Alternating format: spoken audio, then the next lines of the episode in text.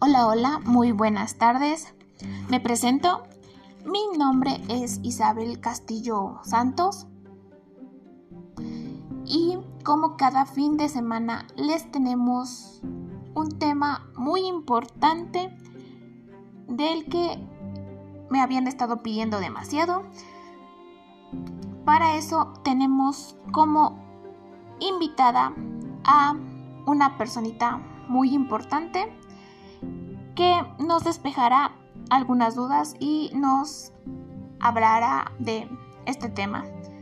Así que, sin más preámbulos, vamos a comenzar. Ella se va a presentar, así que le cedo la palabra. Gracias. Hola, mucho gusto. Mi nombre es Felipa Sandoval Santos. Soy estudiante de la carrera de gastronomía. Actualmente estoy cursando el tercer semestre y pues gracias por la invitación y aquí estamos para despejar todas las dudas.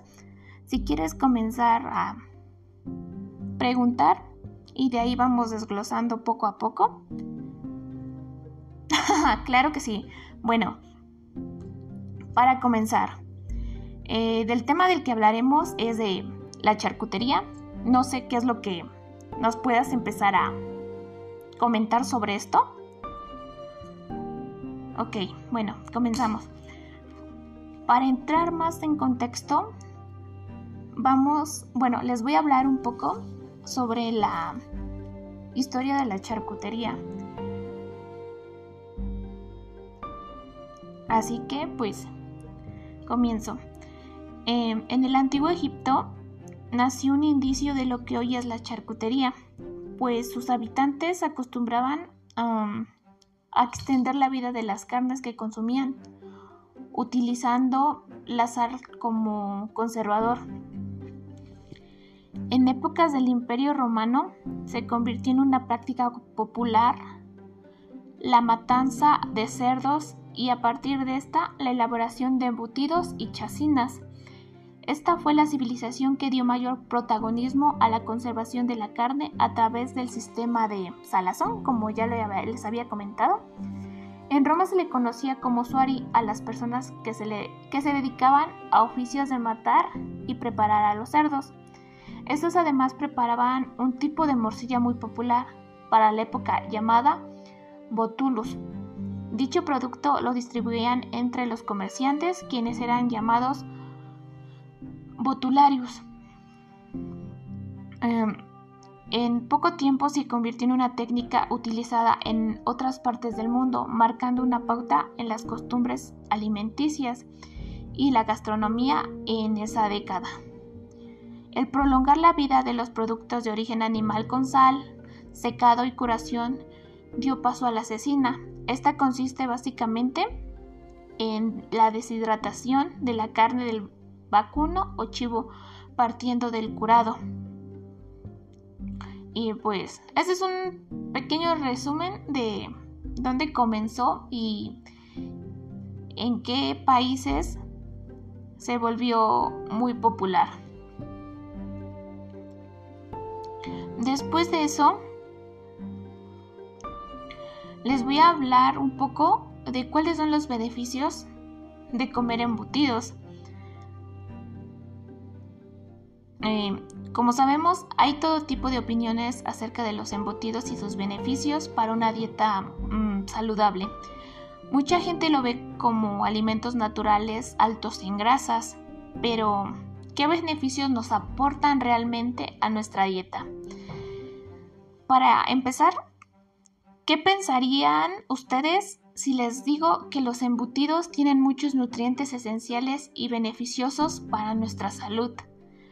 Pues sí, incluir embutidos en nuestras dietas nos aportan demasiadas ventajas, ya que se trata de un alimento que tiene muchos nutrientes y cuyo consumo puede darte muchísimas ventajas. Así que hoy quiero hablarles de cuáles son los mejores embutidos y cómo puedo incorporarlos a la dieta de una manera saludable y completa. Para eso, les voy a hablar así súper rápido de los tipos de embutidos. El embutido, como ya saben, es un producto derivado de la carne y podemos encontrar varios tipos en función de su elaboración. Están los embutidos crudos, que no han pasado por tratamientos térmicos. Pueden ser frescos o ahumados. Y también están los embutidos cocidos, que sí han pasado por procesos térmicos. Seguro que también te suenan los embutidos curados, ya que son aquellos que han pasado por un proceso de secado. La mejor clasificación que podemos hacer es la que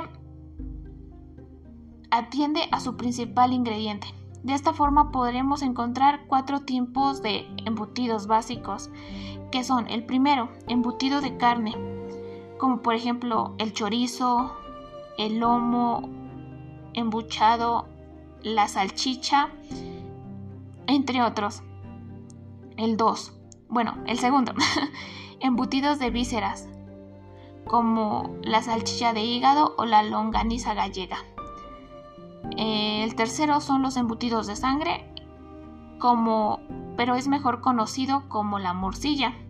Y 4, las fiambres, entre los que encontramos el jamón york, la mortadela y la pechuga de pavo.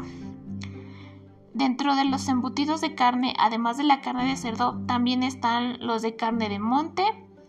Y es que en esto se caracteriza por ser importante fuente de proteínas, minerales, hierro, fosfato y vitaminas A. Para esto también tenemos beneficios de los embutidos para nuestra salud, ya que comer embutidos te aportan unos beneficios tan saludables como estos. Son ricos en potasio, magnesio y fósforo, y por supuesto, si la calidad de la carne de la que procede es buena, sus propiedades serán mejores. También es ideal para que las personas con anemia por falta de hierro. Su alto contenido en hierro y vitamina B12 convierte este alimento en idóneo para combatir la anemia o cuando se tienen los niveles de hierro muy bajos. Proporcionan la energía que necesitas antes de hacer ejercicio, ya que son una fuente importante de calorías. Comer embutidos puede ser muy beneficioso para deportistas o para personas que realizan trabajos que les ocasione un gran desgaste físico. Tiene un alto nivel de selenio. Este nutriente se necesita en pocas cantidades y en los embutidos aportan la cantidad diaria recomendable. El selenio es importante, ya que es un antioxidante que disminuye el riesgo de padecer enfermedades como cáncer, anemia, diabetes y ciertas enfermedades infecciosas. Y bueno, ya para terminar, porque siento que los estoy aburriendo con tanto hablar, voy a hablar de cuáles son los embutidos más sanos. Los embutidos son ricos en proteínas, pero también tienen grandes cantidades de grasas saturadas, colesterol y sal. Por eso cuando elegimos qué embutidos comprar y cuáles son los más convenientes, elegimos los que tienen menos grasa. Por ejemplo, las salchichas, morcillas y chorizo son los que contienen un índice más alto en grasas saturadas. Es mejor consumirlos con menor frecuencia. El jamón serrano, el jamón york y pavo y pollo son los que menos grasas aportan, sobre todo el pavo, con un escaso 1%. El jamón ibérico, aunque tiene bastantes más grasas, contiene grasas que son más sanas. Uno de los ingredientes que contienen los embutidos es el sodio, ya que por eso tenemos que tener cuidado si necesitamos llevar una dieta baja en sal. Así que pues bueno, creo que eso es todo. Espero que haya despejado pues algunas dudas. Y muchísimas gracias por la invitación. Que va, muchísimas gracias por hablarnos de esa gran historia de la charcutería. Apuesto que muchas personas no sabían sobre eso. Pero muchísimas gracias. Gracias por escucharnos y nos vemos en otro capítulo.